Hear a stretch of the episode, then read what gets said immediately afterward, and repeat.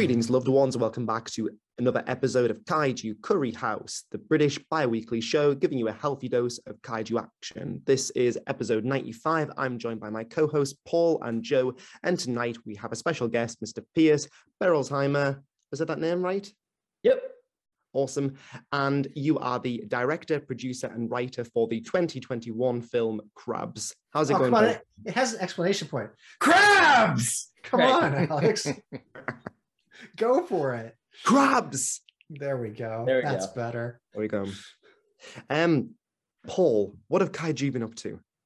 Oh, Joe, I I haven't been up to a massive amount, I'm afraid, because you know we've had a bank holiday weekend, I've been away, stuff. But I have been playing Dawn of the Monsters, Yes. How's it so going? I- so I Yeah. finally got on with that. Um, I've only done like the first part, but I've really enjoyed it so far. I haven't gone quite in depth of Mhm. how to upgrade my kaiju, but I've enjoyed smashing buildings, ripping off Yeah. heads, and just generally beating up monsters. It's yeah, because each level's only about ten minutes long, so it's just a nice little de-stress at the end Great of the day. pickup game, isn't it? It is, yeah, pick up and play. Yeah. Yeah. So yeah, really enjoying of the Monsters, but I'm hoping to get a bit more in depth with it as time goes Mhm. on.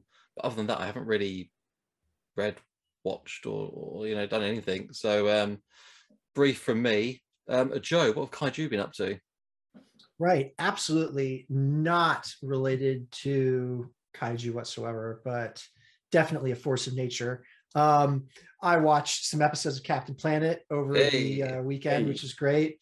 I did see some of the leaks for the new Avatar movie that's coming out in December. which Mm. I thought was really cool. It has some great alien creatures in it. So I was really happy to see that. I saw the second long length uh, trailer for Jurassic World come out. And once again, it has totally derailed my taste for uh, that film. It's spectacular special effects, but raptors that will jump underneath ice and start swimming after people I thought that that was a bit far fetched, so it kind of took my breath away in a bad way. um, what else? Not to seem like a hater. I'm, I'm still probably going to see it. Um, and you still love it. You'll love it. I am excited for Apple TV's Planet Dinosaur, narrated by Sir David Attenborough, which is going to be perfect. Um, so I look forward to that. And I took out my copy of Howl from Beyond the Fog from SRS Cinema over the weekend and just had a quick watch of that because it had been a while. Hmm. So that is what I have been up to in the world of large, dangerous, scaly things and awesome forces of nature. I also watched Crabs, to be fair. Yeah. Cool. there's some there's some kaiju action going on there. Shouldn't forget that. So, Pierce, what have kaiju been up to? Um, working on finishing up crabs and trying to get it out in the world, uh, but also playing a bunch of Elden Ring, which I don't know if that technically counts as kaiju, but there are some There's big- some creatures in that. Yeah. Are there Yeah, gnarly monsters? solid monsters in that. We'll allow that. Uh, and it's I'm terrible at it, but it's uh, it's No, no, it's not you. It's the game. The game is just It's so brutal. It's really brutal, yeah. but it's fun. It's uh, the monster designs are just aw- awesome. I mean, they're just so cool looking. Um, but I run away from most of them. Do we have a But- shout out for any particular one that's like more gnarly than the others? You know, I have so little time to actually play games that like Elden Ring. I'm I'm the type of person that doesn't pay attention to any of the lore or any of the names of the monsters or anything like that. I just run in and try to fight. Yeah. so I'm I don't that there's a fan base somewhere screaming. Oh, I know, I know. There's like a hashtag. It's like um, no lore, only murder, and that that's follows what I how I play Elden Ring pretty pretty solidly. Oh, okay. Because they've got on that um, George R. R. Martin, haven't they? Writing, doing the writing for it. So Yeah, but I don't know. I don't see his fingerprints anywhere. It No, just seems okay. like Dark Souls, the new Dark Souls. So I don't, I don't know. Can I make a quick comment here? Wasn't he supposed to be finishing book? Yeah, apparently, I heard I- that. It- Is is it? Is Ru- it, the- rumor has it. isn't it then the I- winds of winter? I feel like after the final season of the TV show, it's amazing how it went from being a global phenomenon to suddenly no one cared. it just kind of gone. Well, I feel like okay, so there are two ways of looking at this. Hmm. Either nobody cared, or all the questions were answered. And I Mhm. feel like the burn and the anxiety and the passion of waiting for your answers for like eight years, was it? Mhm. And then they get answered all at once. I feel Right, like dramatic. I feel like it's just the catharsis. Mm, maybe. Uh, all I know is that like every so often I'll get your memories on Facebook and I'll go, oh, what's this? And I'll think it's like a lovely family photo. It's a flaming Game of Thrones meme. And it's like, "Ha, I remember that. Wow, that that's not relevant. That's dead now because it was so kind of quintessentially of that time period and then gone. So it's no longer relevant to me. Um in my opinion. What was your favorite scene in Game of Thrones? Pierce, Oh, me? Oh, Yeah. um, you're the man who Yeah. cares right now. Yeah. Hmm, my favorite scene in Game of Thrones. Um, huh. Uh, the trial, Tyrion's trial. I think. I think. I think the acting in Tyrion's trial was Oh yeah, he totally Some of the deserved that award. He blew it away. that It was, awesome. Oh, oh I'm gonna go with- death. Joffrey's death was pretty cool. Um, that was that was a catharsis for everybody. That's that was sure. that was pretty brutal. I liked how brutal that was. I feel like in terms of a segue for crabs, Oberyn's death when like his face just sort of like splattered everywhere. Yeah. oh, that they- got me. Oberyn was my favorite character. It was everyone's favorite. Yeah. Because he read the books? Did you know it was coming? Um, I, I, I did not. No, I'm still recovering off it. I I I read the books post series, Oh, okay. and the books are so much better. But like Oberyn's death, still like I remember watching that, and I was just no. He was the man. cool one. He- yeah, he was the cool one. Like everyone fancied him, and that- that's why Mandalorian did so well because they got a chance to watch, you know, Oberyn again. It was glorious. Um, Pierce, you are the director, writer, and producer of Crabs from 2021, and many of our listeners have probably watched the trailer. However, they might not know much about it. What is Crabs? Yeah. So, um, Crabs is a monster movie that is sort of my, uh, you know, my love letter to all the different monster movies. There's, you know, I grew up with Gremlins, but I also grew up with Alien, and I also grew up with Godzilla, and so I wanted to make a movie that took all the sort of genre staples of monster movies and put them into one thing. So I, I wanted to have all the different sizes of monster and sort of have a movie that went through the history of monster movies with each act. So each act is sort of a different style of monster movie. Um, and yeah, it, it's technically a 2021 movie because we premiered in the UK in 2021 uh, at a festival, but um, the only place it's out right now is Australia and France. So it's going to be released in 2022, even if it's technically 2021. It's a brand new movie, really. Yeah. fantastic and um like you've spoken about your inspiration for the film talking about you know alien you mentioned gremlins what is the general premise of crabs like in Yeah. a nutshell Um, the basic idea is uh, this kid, Philip McAllister, um, is in a wheelchair and he wants to dance with his friend slash girlfriend at prom. And so he uses this ridiculous made up scientific technology to try to build these mechanical legs so he can dance at prom. All the while, these mutated horseshoe crabs attack the town. And then it's up to this weird, eclectic group of locals uh, to try to save the day. How do we pronounce our foreign friend's name? Radu. Radu. Okay, I just wanted to make sure you know, like I got that completely right because I loved him. He was my favorite, hands down, hands down. He's great. Chase is amazing. That the actor that plays Radu is he's Oh, so he's going places, that's for sure. Yeah, Oh yeah. loved Radu. Yeah, so we actually uh, had a question. We had a write in on my side, Emily. Emily asked, "How come it's always the ugly like creatures that get monster movies? How come you know you went for horseshoe crabs, so to speak, rather than squirrels, which are terrifying? They can mob you. Like they throw acorns. They're already hostile. So why do That- why did you why did we why did we zero in on horseshoe crabs? Where's the passion? That is a great question. And and one of the things that I looked at for inspiration was uh, the Monty Python and the Holy Grail scene with the rabbit. The rabbit.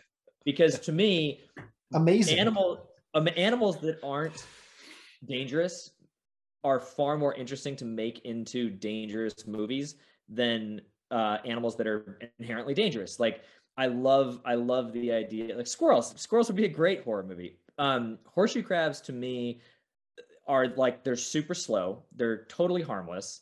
And they but they the weird ironic thing is that they look scary as hell. Like they look creepy. They're all yeah, kinda Sigourney Weaver doesn't like crabs or horseshoe crabs, that's for sure. Yeah, They- right. Yeah. You turn one So over, I- it looks like the thing Paul has behind him. It does. It, they look they look terrifying. They they really they look they look really creepy. But I love the idea that they're actually to, they're completely totally harmless. And so turning something that looked creepy already into something that was terrifying. Uh, I like the sort of the a it was easy to do because we basically just used the horseshoe crab shell as the template and then added some extra spines to it. So we knew we would have something that was inherently a little creepy to begin with. Um, and that sort of did our job for us in the in the first act. Um, but I also grew up going down to Georgia in the US and seeing the they they molt, so they leave their shells all over the beach. And I figured, oh, you know, somebody's gonna do a movie about this. Like they're they're creepy looking. Somebody's eventually gonna use this animal in a monster movie, but nobody did. And so it felt like this sort of it's sitting right there and it's on a golden platter. I've got to use it. Um, Totally. So the, the the special effects for crabs, like are any of those the molted shells? Because whoever made the actual crabs for your production, like they did a bang up job. It was amazing. So did you, the Ray Harryhausen used a crab for Mhm. uh, one of his films. He just put an armature inside. So did you use a similar concept? Did you take a molted shell and use those, or was that something Yeah. somebody made? Oh wow! Yep, okay, so we took uh, we we had one uh, sent to us from Georgia because they're not. We shot the movie in California, and there's there's no horseshoe crabs in California on the west coast of the U.S. Mhm. So we had one sent, and um, we took the shell and then added some clay to it just to give it a little bit extra creepy factor. So we gave it some extra spines and made the ridges a little bit more like ridgy instead of as flat as it is, um, just to give it a little bit more personality. Um, and then we we had a bunch of different types of like uh, a bunch of different types of horseshoe crabs. So we did the the ones that are just the shell. We molded on an actual shell, and then uh, we made ones that you could put a remote control car in, and then we made ones that you could fill with blood and smash. Uh, we made a couple that like you could attach to somebody's face that had blood wires coming out of the back, so you could shoot blood out of the sides Mhm. of it.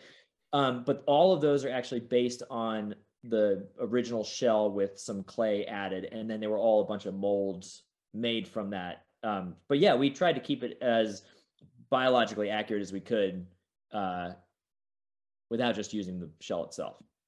which is And the why I shell think was- it looks so oh, good. Sorry, I sorry. Yeah, the interrupt shells. I mean, they look great. I mean, they're they're weird enough looking already that we Mm. didn't have to do much. That's awesome. Yeah, I was to say, great job. I mean, like all the painting and everything that went into those. As as someone who does models himself, I gotta say, like all the practical effects, they were well done. They were they were fantastic.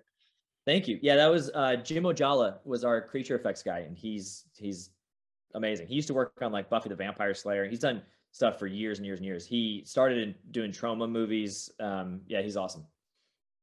Buffy, that's awesome. Yeah, that was Wow. wild. I uh, my my girlfriend's favorite show is Buffy, and I had never seen Buffy.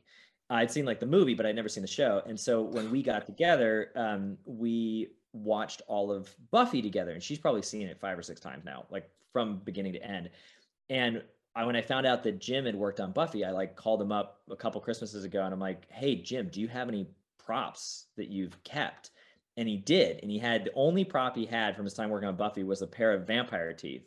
Anyway, so I bought him from him, As you would, as you would. Yeah. on like with like a official Buffy stationery, and so while we were watching the show, we were like trying to point out where the teeth were uh, in the show. That's nice. I was gonna say, someone who's very close to my heart uh loved Angel, and I was I was made to watch Angel but Yeah, I never watched Buffy. too. I never watched Buffy, so Angel was just like, "So what's going on now?" yeah, I haven't wow. seen Angel yet, but yeah, it's a trip, especially if you don't know any of the lore. I can imagine that's pretty weird.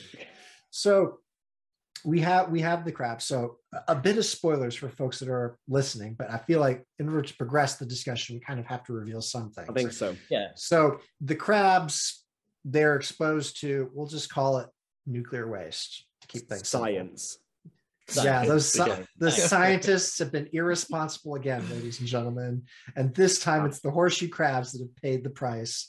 So there's uh, a couple who is, are enjoying each other's company. This is not a children's film.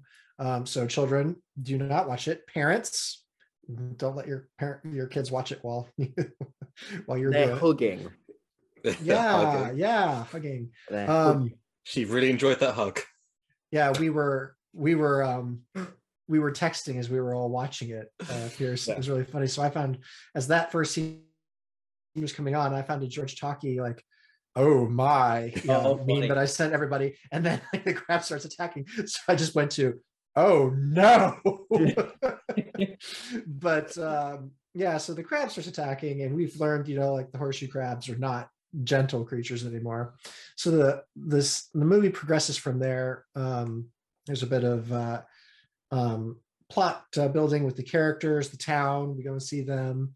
We have the police officers who are kind of investigating some killings um, there's a dead whale. I like the dead whale was a very uh, nice piece, by the way. That was a good set piece, and it was very clever how you use the different perspective coming out from within its ribs to see the to frame the police officers. That was really cool. So we've learned that something's been killing marine life, and it just kind of progresses from there to when the crabs start moving inward towards town, and we kind of have our dance scene, like you mentioned before. And I think that that isn't necessarily the climax of the film, but it, it is it is like a good midpoint where we have carnage. Carnage is the It's word. end of Act Two, isn't it? Because it's Yeah, at the one hour mark, and Yeah, our our acts are a little wonky in terms of timing. Um, so the the the scene where they are the the two leads are dancing together is our midpoint. Like that's our that's actually the midpoint of the Ooh. movie. Okay. And then the end of Act Two is when uh, they leave the school. Yeah. te- technically Okay. Yeah. in the Yeah. script. We had to cut some scenes and stuff, so the timing isn't perfect. Um, but in terms of narrative structure, that's uh, the midpoint's the dancing point. Hmm. yeah. When they when they killed the crabs and everything, I remember like looking at it and it's like, wait a second, we've got a lot of movie left. Where's Mhm. this going? Yeah. oh, we have places, didn't it? Um, yeah. So at that point, we we we kind of move on to giant crabs. So you mentioned earlier that you know there's kind of like different points. I think you said Alien, Gremlins, and then Godzilla. You know, were like your your your inspirations. I can definitely see where the Alien vibe comes in um, because we have crabs going straight for people's faces. I can see where the Gremlins um, motif kind of comes in because you gave them a great sound effect. They don't just kind of like silently crawl along. Yeah, they, they have kind of like a gremlin sound when they go after people. And um, there was a scene that I really enjoyed where Radu and his like friends are just kind of like chilling out, maxing, relaxing, all cool. And then crabs. And uh, that was pretty great. And then And Radu uh, actually, the actor who plays Radu, does all the voices of the crabs throughout the movie. Nice. That's he good. is multi-talented. I am telling you what. Wow. but um yeah i can i can get the gremlins vibe from there and then we went to the kaiju side of things where we have not like larger crabs larger mutated crab but we have like full on kaiju rocking Mm. up so that was pretty great so i'm just curious like structurally why did you put the kaiju element in when you could have had like a queen crab or something like that. So was there any particular reason that you wanted to go with that narrative? Like Oh, the kaiju? Yeah. Yeah, yeah. Um, I Just they're cool, right? movies. Like Yeah. I, you know, I, I grew up doing um, like stop motion animation. Um, oh, that's, really how I, cool. that's how I got my start. Was just like trying to make South Park basically, and I, I would in school instead of writing papers, I would ask my teachers if I could make like stop motion animations instead, and some of the time they would actually let me do it, and so I I would that's how I kind of got started, and so I love the just tactile working with materials when I make movies. And um, originally, the kaiju fight at the end of the movie was supposed to be on a miniature set, and at one point, I wanted to do it with stop motion animation. I wasn't exactly sure how how to do it. I was like of two minds. I was I was thinking maybe I want to do like Ray Harryhausen um, stop motion, and maybe I want to do uh, like 1950s Godzilla um, or Power Rangers or any of the guys in suits. And in the end, um, we I decided on the guys in suits element of it, but then I really still wanted to build the miniature set, and I really wanted to do a like destroy the town, uh, and then have the final fight. Uh, but miniature sets are insanely expensive, like yes, they are mind-blowingly expensive to do properly, and then you get one or two takes, uh, and that's it. And so we just we couldn't we just a we couldn't afford it, and um, yeah, it just was that was never going to happen. So we. I think that, sorry, please. Oh yeah, no, no, go for it. Go ahead. Go ahead. I, I was just going to say, I think you've you've opened kind of like an awesome question. Then I would like to explore that in the next part, which is what would you have done had you had like in, incrementally more the Mm. budget because you've done so much with so little really and i'd love to kind of hear more about that but what i was going to say was we, we have come to the end of our first part and we're getting into some real meat of this film so can we return in a moment crab date, delicious. Great. crabs Hello and welcome back to episode 95 of Kaiju Curry House. We are interviewing Pierce Berolzheimer, the director and producer of Crabs, which I can add an exclamation point to words. you can and you will and you did Yeah. America. Uh, don't, don't ask where that reference came from, kids. Anyway, um, we were talking about uh, the plot and the structure of the film Crabs with Pierce, but it's a really interesting conversation to how this movie got started and where it came from. We were talking about it a little bit before the podcast, but from what you were telling me, Pierce, you wanted to make a film ever since you were 10 and you just made it happen. Do you want to go over that with us for, you know, to inspire any amongst the crowd who may have the same ideas?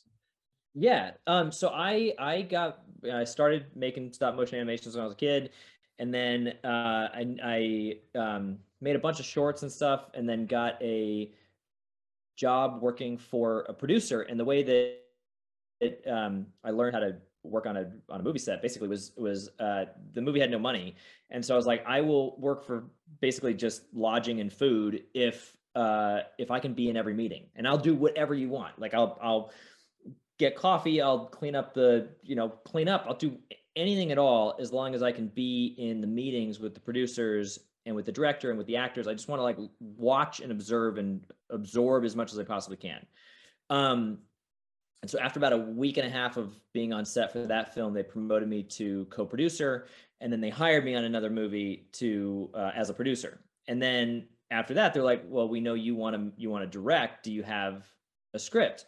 And I'm like, oh, I've got this other script. You know, I, we so we we started going into pre-production and looking to raise money on this completely other movie. Um, there was a there was a possession movie, and it was kind of a cool idea, but it it felt like what I was trying to do with that one was I was trying to hit the things that were popular at the time in order to sort of launch my career. And I had a conversation with one of the producers, and he was like, if you don't love this movie, if this is not a movie you would be happy working on it for three, four, five years, you're gonna hate making movies. So don't do it. Like don't don't make a movie unless it's the movie you really deep down want to make. And I'm like, well, actually, the movie I really want to make is this Crabs movie that I wrote when I was 19, uh, that I never planned to show anybody. Uh, and so I gave them the script, and they're like, "We have no idea how to do this because we've never worked with big special effects or anything like that. But you know, let's give it a shot. Let's try it." So, um, my great grandfather uh, had left me a little bit of money, and the idea was that I would either use it for my education, um, and I was thinking about going to film school at the time, or I would uh, put it into a business, some some entrepreneurial enterprise. And um, I never really liked school. Like I just I was never I always wanted to do my own thing. I never really liked school anyway. So I decided to put that money towards crabs. And um, it was sort of the seed financing we got. And then I would go to everybody I knew to try to raise the rest of the money. And we raised most of the budget enough to sort of go into production. And then we got about halfway into production and needed to raise more money. Um, uh, and once we were, once we had the first unit shot, uh, then we partnered with a Canadian company in order to um, help us do all of our post production. Um, yeah, so it was we shot the movie in 2015, uh, the A unit, and then the B unit, the green screen kaiju stuff, we shot in 2016, and then the drone footage we shot in 2017. So it took us like three years to shoot it, and then four and a half years to do all the post production, sound design, music, all that stuff. Um, but I agree wholeheartedly with the advice that I got, which is like, you have no idea how long your movie is going to take, and you might have to be the only person. Like, I, at points, I was the only person pushing the movie forward. Like, if I decided that I was going to throw my hands up and be like, "This is taking too long," I'm done with this, or I hate the project, or I just can't finish it, it never would have gotten made. So, unless as a director, as a writer, um, if you don't love your idea, like totally, completely love it, and think it's amazing, uh, then don't make that movie because you might get stuck as the only person sort of holding the bucket for it for a long, long, long time. Sounds um, like a um, marriage, honestly. It is. I mean, you have to work in a marriage. Like, don't get married to someone that you don't want to stay with. You know? Yeah. I have a, I have a, a seven-year-old stepdaughter that is the same age as the movie. wow. really, yeah. Well done on sticking with it. That is yeah, seven years. That's a long time. Yeah. And probably a slightly blunt question, but after yeah. everything, the highs and lows of it, do you feel like it was all worth it? Well, it's interesting. Yes, it was all worth it um, because it's the best possible film education I ever could have gotten. Like right. it, it. Nothing beats a hands-on education. Mm. Yeah, I mean, I didn't know what I was doing when I when I set out to start this, and now I understand how to put a movie together. Like a and and we did the, the whole movie cost about five hundred thousand um, dollars, but I understand how to do how to. I mean, every every little detail of this project, like like the um uh, the middle monster design. So we've the three stages. We've got the little monsters. The voices of the little monsters were Chase, um, who the guy who plays Radu the middle monsters, um, we couldn't afford to have somebody design monster sound effects. And so I had to learn how to edit monster sounds. And so I went and I, you know, watched a bunch of YouTube videos and went into the BBC's um, natural history sound library and licensed like 200 different animal sounds and then cut them together in order to make those monster effect sounds. But now I know how to make monster effect sounds, and that's not something I knew how to do before. Or like um, I, I, knew nothing about how to do special effects uh, and and like green screen and post production and tracking markers and doing matte paintings and I mean there's just there's an endless amount of and now I'm working on distribution and 6 months ago we first started getting our distribution letters in or distribution offers in and um, I learned about the distribution process and decided we're going to be self-distributing the movie in the US and the UK based on what I learned about where the distribution world is now. And then now I'm working on marketing. So I just had a, a conversation with the marketing team yesterday. And so, yes, it was definitely worth it in terms of getting an education. Um, and I still like the movie. I mean, I've watched it, you know, 100,000 times, but because it is the movie I really wanted to make, I don't hate it. I don't, and there's there's parts, there's always parts, no matter how many times I've seen it, that I really would love to change and I'd love to tweak. And little things like like oh, there's not the push in there that we added in post in this one shot, and nobody's ever gonna know that. But I every time I watch, it, I'm like, you know, yeah, yeah. So, um, but yeah, it definitely it was definitely worth it. Yeah, I mean we've we've talked quite a lot about the little ones and then the big one at the end.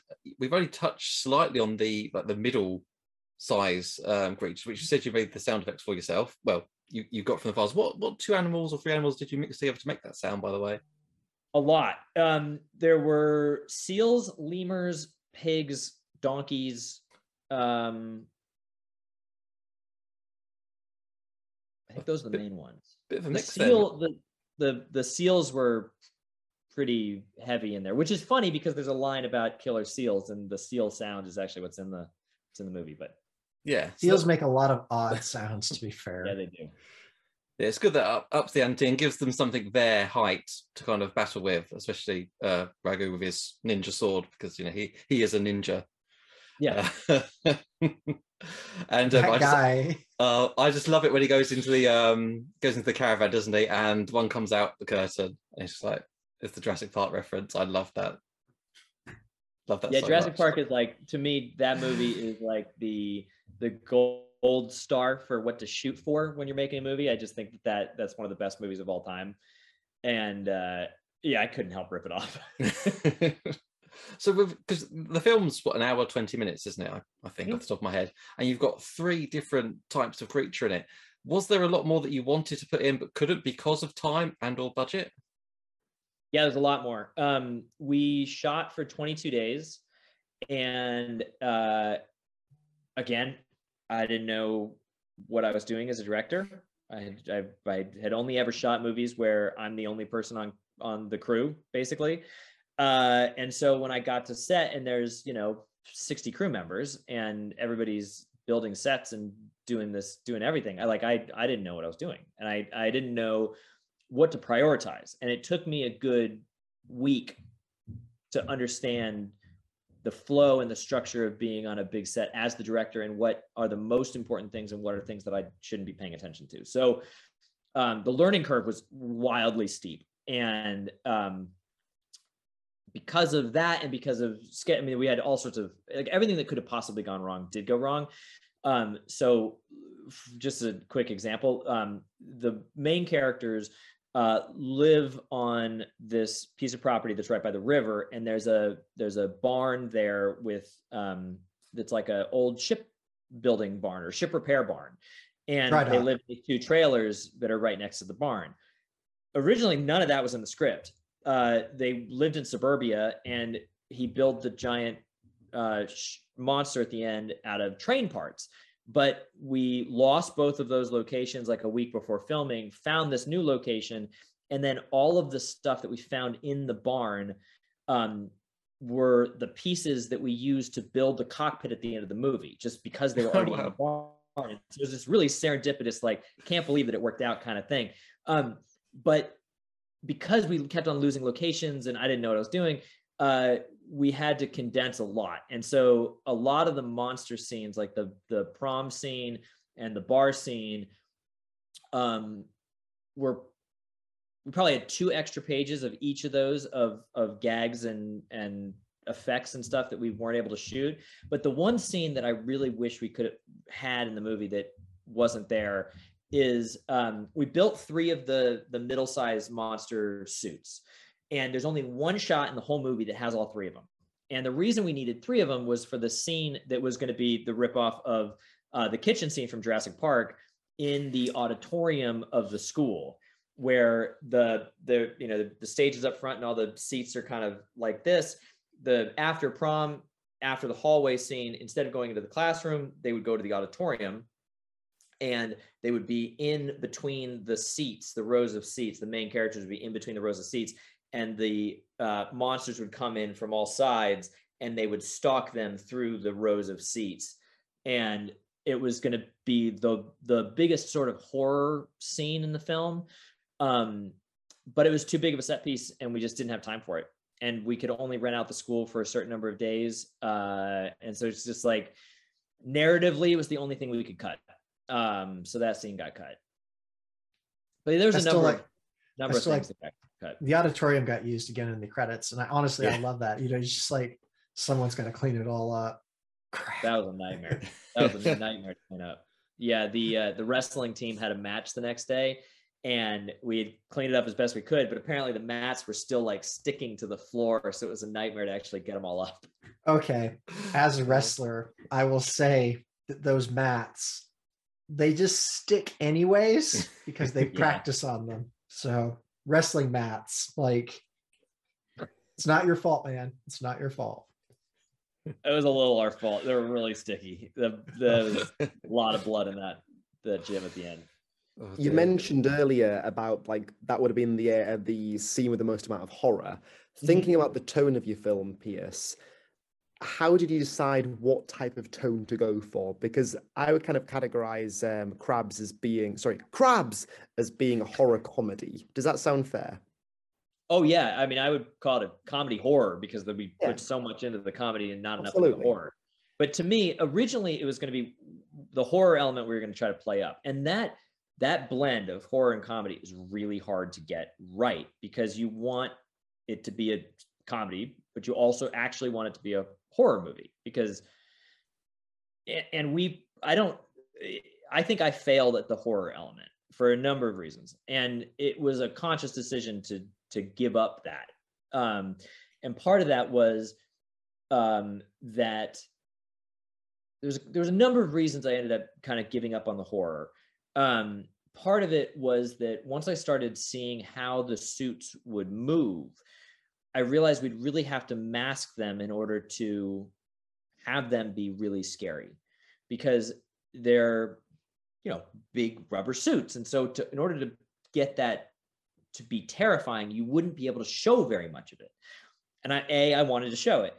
The other part was that um, when we transition from act two to act three and they build the you know spoilers but the characters build a a, a mecha kaiju robot in the span of about six hours and i knew that if i tried to sell you that if I tried to sell an audience on that idea in any sort of logical framework, no one would be on board. No one would actually believe that they built this in six hours. And so when we when we filmed that scene, that was the moment where it was like, okay, we are now an absurdist movie. Like we are going to go full Tim and Eric and give up on logic. And um, because in the script originally, we tried to logically do that. There was a couple versions where we actually tried to like at one point there was a character that was going to be played by christopher lloyd where um, he was going to be this ufo conspiracy theorist guy that worked at the school as a tech teacher as like a like a shop teacher and they would go to his workshop and he would actually have alien spacecrafts and all sorts of stuff that then would be used to build this giant robot and parts of the robot were already built and there were going to be aliens and anyway that got scratched. And then we were going to use train parts and like have it try to try to logically be like oh philip's been working on this for a while and this is his end goal and it just happens to work. And then it was like that's too convenient. We're not going to do that.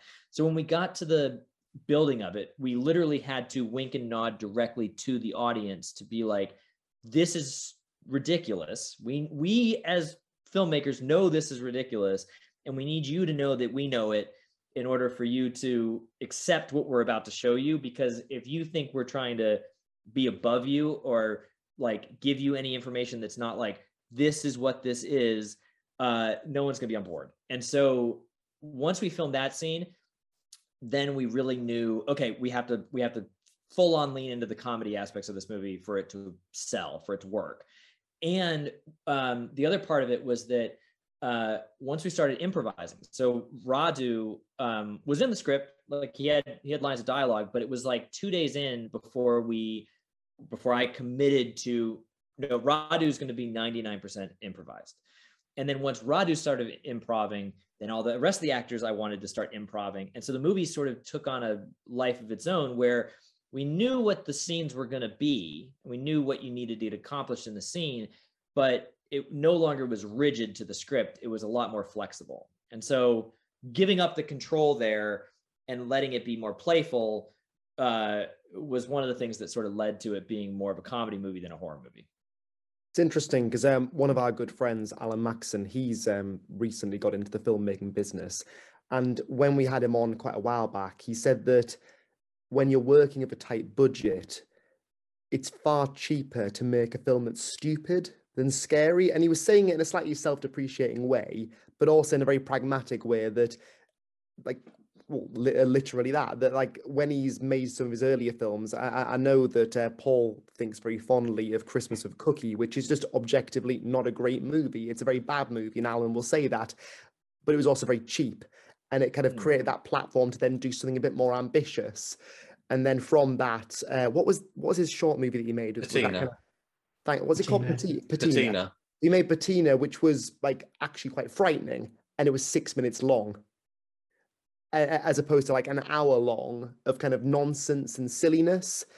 He then kind of you know larger budget shorter film but then the tone's very different. A- and it was just funny kind of watching your film because i i'll be totally honest i went into the film expecting more of horror than the comedy and initially i kind of thought ah not too sure about this with all due respect and then i thought oh it's a dumb stoner comedy and I kind of then I then I got it and I was on board. It's like right, okay, I get it. I know what its target audience is. This film is self-aware. It's ridiculous. It knows it is, and then I was like, right, okay, I get it. But it took me a little while Well, I- to kind of suss that out.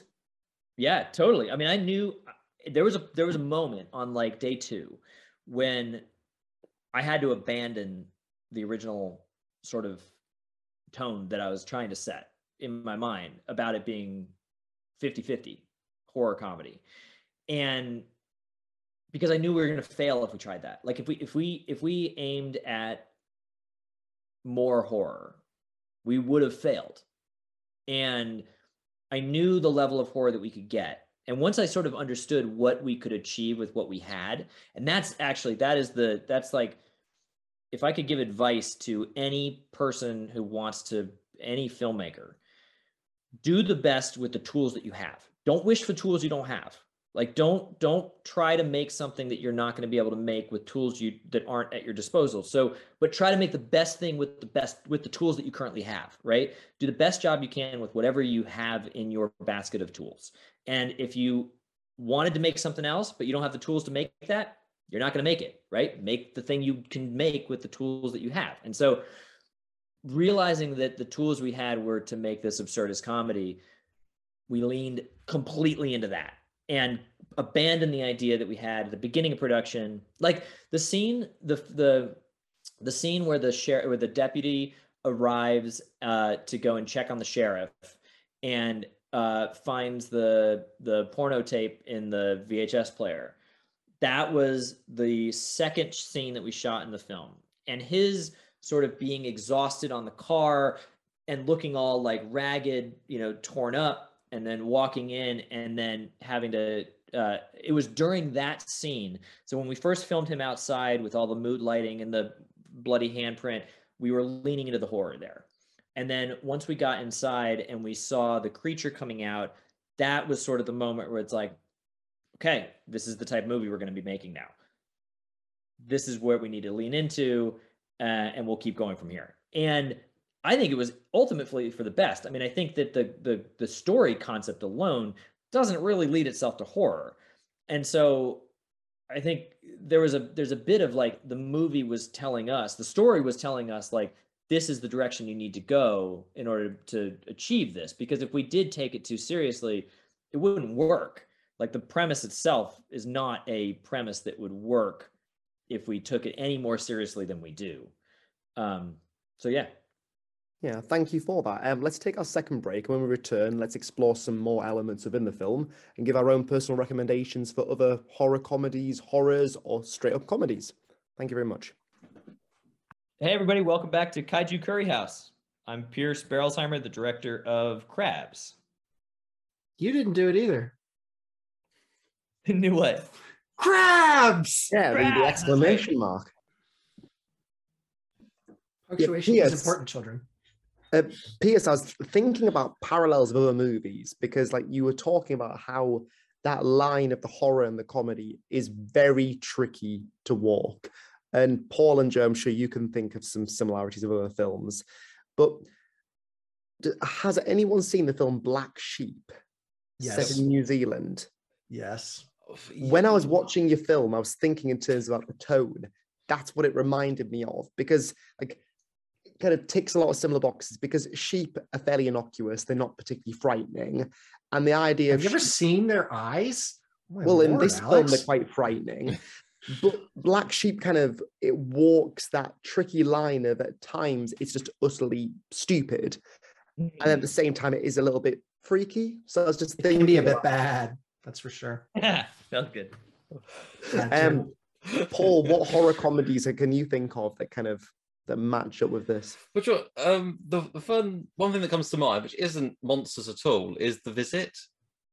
Have you seen that? I don't know the visit. No. It's a fantastic horror film, and the director shot it in. She shot two versions. He shot it as a comedy, and he shot it as a horror, and he spliced the two together Oh, that's cool. with different things. So, so it does seem like harmless and fun in one scene, and then it suddenly cuts to the horror version, and it's terrifying.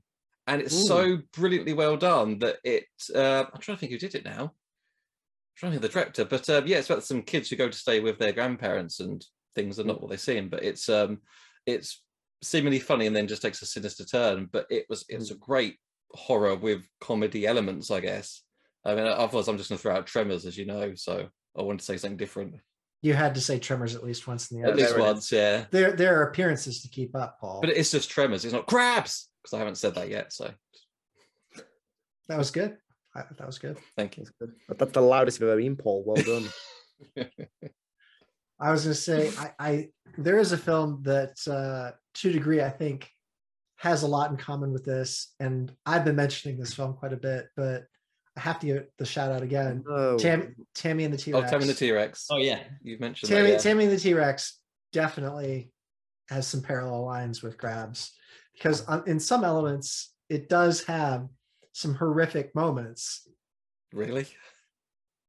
Yes, it So I, does. I have to see this film. I really do. It's good. It It's, really it's do- definitely worth watching. It is. Is it it a is its ride? own beast. Is it wild? Oh yeah. Oh yeah, you have to watch it after a few lemonades. Wink, wink, nod, nod. But and with friends, it is perfect with friends. Like crabs, crabs Like you crabs, watch. There we go. with- You Yeah. watch with your mates. Like Yeah. this is a this is a film. It's- a beer and pizza movie, or Mhm, should I say lemonade and pizza movie? mhm, mhm. But um, yeah, you totally sit down with your friends and watch Crabs because it's one of those films. It's just it's fun. It is going to be a fun film, and uh, yeah, like I said, like it, it is. There are there are moments where Crabs is definitely a horror film, like the opening scene on the face. And i think that it was actually like a minor stroke of genius you know for it to leave his face right as something else happens. And you know the girlfriend has to think about oh dear. And then you know comes up on her and then you see her again later. Like it has horrific elements but then at the same time it also has radu in this film. So brilliant. Brilliant. It will de- it will definitely find its having fun venue I mean, there's sure. definitely that like there's there's a niche in that market, isn't there? Because people do want monster movies that make them laugh, that they can drink a beer to with their friends. I think like because monster movies are relevant at the moment, people are enjoying them, but there's that possible like need for a slightly more kind of R-rated, more violent monster movie that you can go ah and then laugh at rather than say like a Godzilla movie, which is possibly a little bit tamer. Um, but yeah, your movie manages to kind of have that harder element to it, whilst being funny, which which I like. I didn't come away feeling dirty like, oh god, that was hideous, you know. Um, as I have done with some films. and it doesn't take humanoids itself from too the deep. seriously like sharktopus like sharktopus took itself way too seriously for what it was Yeah. that should have that should have been a horror comedy not Yep. a horror science fiction you know Yeah. like that kind of thing but yeah crabs is perfect in that respect it, it, it has its tone and it Mm. knows what it is so i have to give definite kudos for that Thank you. Yeah, I, I wanted to make sure that we never took it too seriously because that was that would I've seen a couple movies that I had I had very specifically. I'm not gonna I'm not gonna shit on anybody else's movies, but there's a couple films that have come out recently, horror movies where they do they take them so they've got a ridiculous premise and they take themselves way too seriously and i was like that is what we have to avoid that's the one thing i want to avoid i do not want a pretentious movie that should not be pretentious yeah can we call the twilight films horror Uh, I feel like that's a bit. It's going a bit far. Another film that I appreciated recently, there was the reboot of the Chucky franchise, and it was uh, the most recent Child's Play movie. And what I really enjoyed about it, I'm not like a huge Chucky fan, I, I've never really been bored about it, but it managed to kind of explore some of the kind of the controversial elements about Chucky of, you know, like, oh, childhood violence and kids watching things that are too violent makes them violent. And it kind of it tongue-in-cheek approach that. But then it also just went blatantly for the comedy. And at one point, the Chucky doll just gets a drone and then just flies it through a crowd of people and the blades cut up like all of the passers by and it knows exactly what it's doing it's just like this is going to be Mhm. silly and for that i was able to have, sink some beers sorry lemonades joe and Have you seen? my You ass haven't off, seen which the was original great. Chucky? um i have not no Oh, wow. The original Chucky is a little bit more of a nuanced film, honestly. are you calling chucky nuanced No, no, no. No, if you watch the original, okay there's some like supernatural, like murdery detective vibes, Ooh. and it.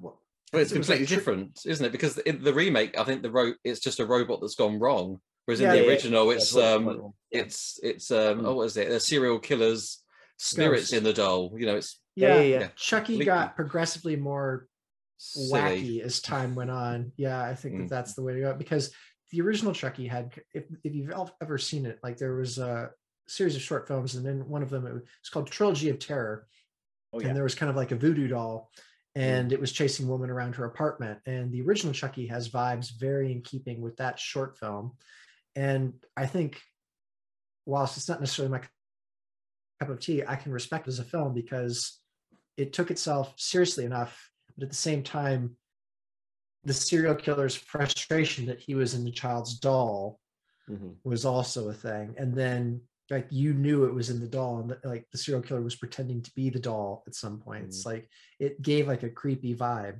But we're not here to necessarily talk about we're not, we're not, no. It's really a Um, show now. and No, we're going to talk about crabs. um ps what are your aspirations for the future in filmmaking Um, I've got a couple other projects I want to make. I just want to keep making movies. Uh, so good whether that's getting hired on other people's films or making my own, Mhm. I'm happy. Um, my favorite thing in the whole world is just being on set, working with actors and shooting stuff. So Mm-hmm. And whatever would it project that is, I'm happy doing it. Really. would it be um, monsters I, I I have other I have Crabs two ideas, Crabs three ideas. Like I could if if Crabs does well, I could definitely make more of these, and all the actors are on board to do more. So um I have Radu spin-off ideas. I want to there's a there's a couple specifically Radu movies I want to make. Radu, um, Night Ninja. Yeah, well, I, I have this. I have this ridiculous idea, which is basically to do a spin-off of Crabs, where it follows Radu from the moment he leaves the alleyway until the moment he shows up again, and it's basically After Hours. It's it's it's it's like a remake of After Hours, but with Radu. this is law not building really any crabs Yeah. in it. It's like a Martin Scorsese sort of film, but featuring Radu in this small town, and it would sort of have like a, yeah, like a like After Hours meets um, The Big Lebowski, but with Radu, and there's no crabs involved at all until he shows back up. Um, that's a ridiculous movie. But uh, I have this other film that I'm I'm working on with Chase. Um, that is basically David Attenborough versus Steve Irwin. Um, Chase and his Ooh, I don't know who I. I don't know who I. I. I'd have to back Steve Irwin on that. I'm sorry. Yeah, it's. But I would do it in a. We're gonna do it in a um, uh, mockumentary style, like Best in Show, where the whole thing is a behind the scenes of this rivalry Mm. um, between these these two sort of. Um, and we're not gonna call them David Attenborough or Steve Irwin, but that's the gist. Is like the two different methods of communicating the importance of wildlife. One of them is the I'm gonna go grab it by the tail, and the other one is like look at the majesty and beauty of nature and how amazing like little intricate details are. And so it's these two characters that have to work on a project together and uh, don't agree on the the mode of Hmm. how to tell this nature documentary story. Um, then I have an action movie that I'd really like to make um, that uh, is more or less The Northman, but I haven't seen The Northman yet, and that's doing really well. So uh, I'm not sure I'm going to be I'm going to start pitching that movie. Uh, but it's basically a revenge story that I, I think of as like the raid in medieval times or John Wick in medieval times. I love the raid. Cool. Yeah. Yeah, me too. Yeah. So speaking of your actors, you were blessed with some really fun actors on this film. How did you find them? Um, a casting agent. We had uh I had never worked with a casting agent before, but one of our producers knew this guy Paul Ruddy in LA. And he, you know, we gave a, a general description of of the type of character we wanted, like what their personality is, if they're if they're goofy, if they're more serious, if we want like the old sheriff character trope, you know. Um, and uh, and he sent a bunch of auditions, and some of the actors took a really long time. Like uh, Bryce Durfee, who plays Hunter, we saw maybe 30 people for that role. I mean, we just we could not find somebody for the longest time until we found Bryce, and Bryce was very obvious once we finally got him. But there were a lot of people that auditioned for that role, and we just couldn't. It was like, no, that's not right. That tone's not right. Um, because his character, we really wanted somebody that was like innocent but goofy, but could also have that leading character, the leading man sort of vibe as well. And that's a that is a hard thing to find. Of, of every character that we found, that was that was one of the hardest. And Radu was also incredibly difficult because um, that accent that Radu does, I did not want to be from anywhere. I didn't want him to represent any type of person that exists on the planet. I wanted to create a character caricature of a caricature. So It's kind of like in Ghostbusters 2. It's just like when Venkman asks, Where the hell are you from? you wanted Yeah. that accent, yeah. Mm. I wanted somebody that's like could never offend anybody because he doesn't exist. And the accent changes over the course of the movie, and he's not he doesn't exist anywhere. And like all of his fake language is made up, and his you know he talks about his currency, it's a made up currency, and so a lot of people, but but a lot of the auditions wanted to go with very specific accents, and so hmm. it took a while to find somebody that wasn't doing sort of a put on caricature of a type of person. And Yeah. so um when when Chase auditioned, I mean originally Radu was supposed to be about 14.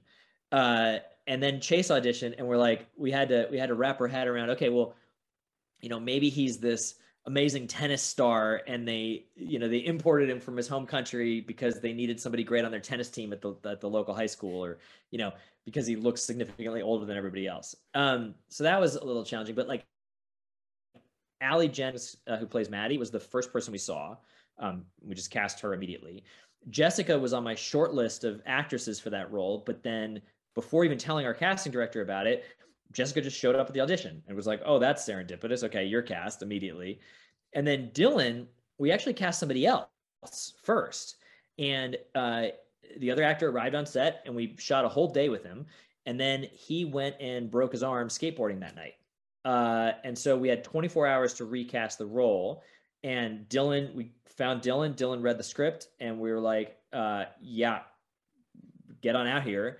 Um, and i met him five minutes before we shot the first scene with him and he was amazing. And and like i was really one of the things i was concerned about was he's in a wheelchair for you know 90% of the film. And i wanted to be able to get that right. Like i wanted to make sure that we did that as authentically as we possibly could.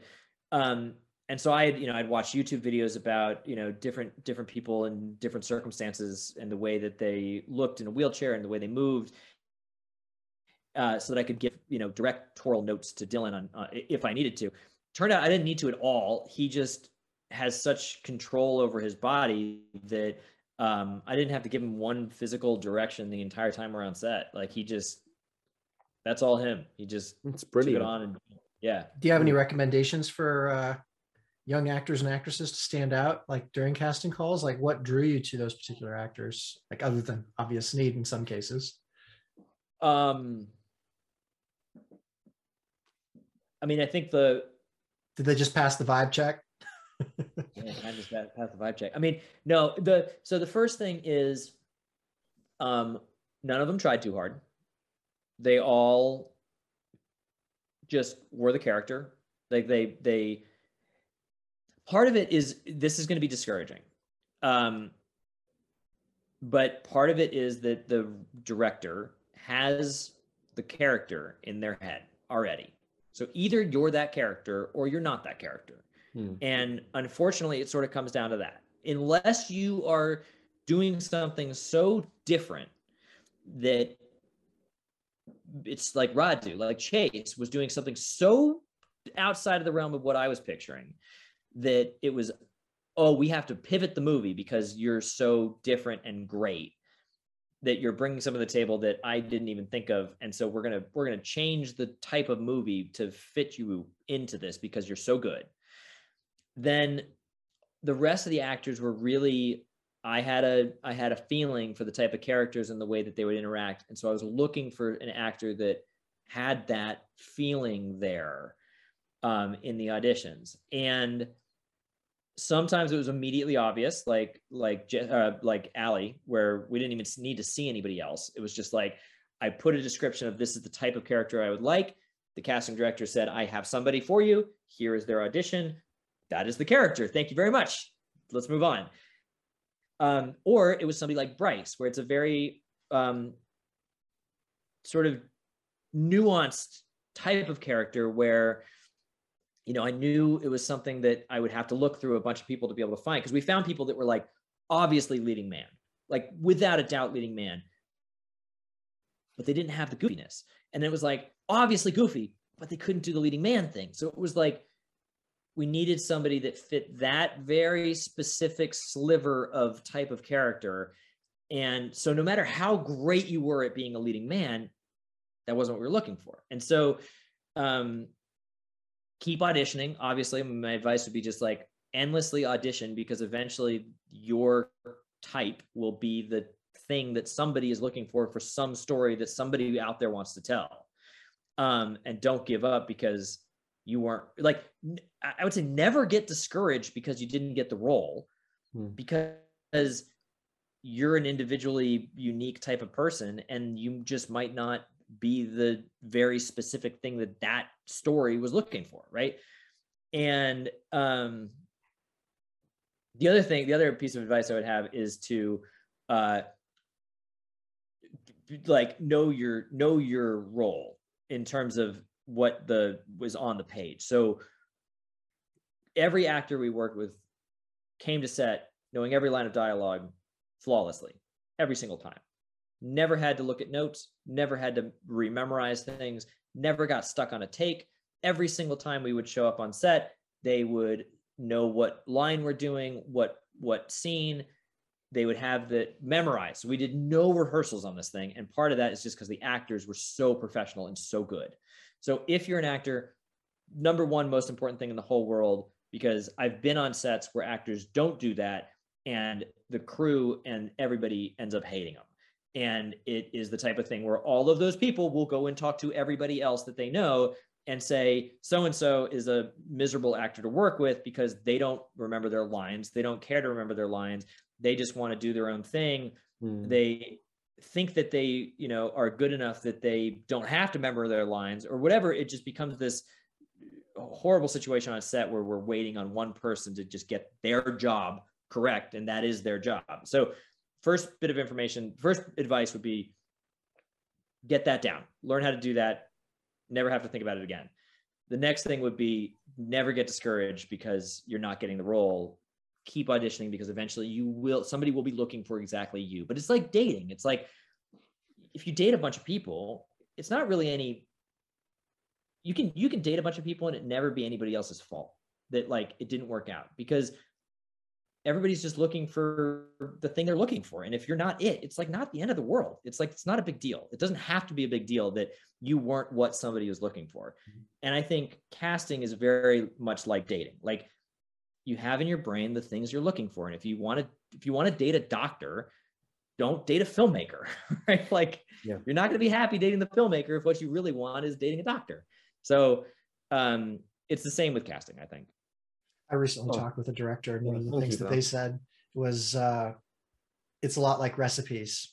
And the example that mm. they use, like, I know how to put a pizza together. I love, you know, like this, that, and the other pizza, you know, with these ingredients. They're just like what you need. I might love pineapple, but pineapple might not be right for the pizza. So it, it it Totally. was fun. It was funny. It, it made total sense because you can have all the ingredients and pineapple can be right, you know, for like all sorts of other things. But for that pizza, no. That's exactly that's totally exactly right. Like if if you're making a a uh, pineapple agua fresca, you want the pineapple, you don't want the pepperoni, right? Like, but you might really want the pepperoni for the pizza. So that is a, that I I I'm gonna steal that because that is a absolutely apt um, Mm. analogy. It is time for us to wrap up. So we will close with our personal recommendations. Um, thinking on crabs, I think it's very important listeners do check out the film. Um, what rating is it in the US? Is it, is it R? Uh, we're not going to have a rating because we're self-distributing it, but it's it's R. I would my personal thought is like 15 or older. 15. There, there you go. Okay, so just covering our Yeah. backs, it's a 15 or above, uh, older. Yep. Um, so please How do we see it? check crabs. Where do we, where do we find crabs? How are you distributing it in the UK? Um, I am going to be putting it on iTunes, net, uh, not not not Netflix, uh, iTunes, Amazon, Google Play, and Vudu. Um, it'll be uh, it's called a TVOD release, so it'll be available to buy and rent on all of the major platforms. And then sometime after that, we may do a streaming deal, um, depending on how that does. And then we'll definitely go to uh, AVOD, which is uh, Tubi and Pluto and um, some of the other like advertising on demand services. But uh, to start out, it'll just be on iTunes, Amazon, Google Play, stuff like that, and sometime this summer. I'm guessing mid to late July is when it'll be out. Perfect. So there you, there you go, folks. Do check out Crabs. It's coming out pretty soon in the UK. Paul, if nothing else, what would you recommend? if nothing else, um, I know we've been talking about what inspired some of the film, and you've talked about Gremlins a lot. And I think a film that's quite often overlooked, but is very similar to Gremlins, and something that I was terrified of as a child would be Critters. Yeah. I don't know if you've seen that. Those krites, man. I'm telling Oh, you what, they keep coming back. There's now five films and a TV series. So There's it's a TV series for Yep, critters. Yep. Oh, yeah. Yep. it's amazing how many legs that. I mean, it's yeah. But I remember watching that as a kid because my brother's ten years older, so he would watch these these films, and it was like a horror comedy. But for, to me, it was just pure horror. These little creatures, so I was terrified. but great oh, My film. lord. Yeah, I didn't love know it now. Critters was Oh, still yeah, I agree. alive. That's amazing. Yeah, it's still going. There we go. You are just a wealth of information, Paul. I'm going to recommend that you do check out Black Sheep. It's one of my favorite horror comedies. It's um yeah, it's it's great fun. It's set in New Zealand. Not many horror films are set in New Zealand and it, it's about killer sheep. It's hilarious.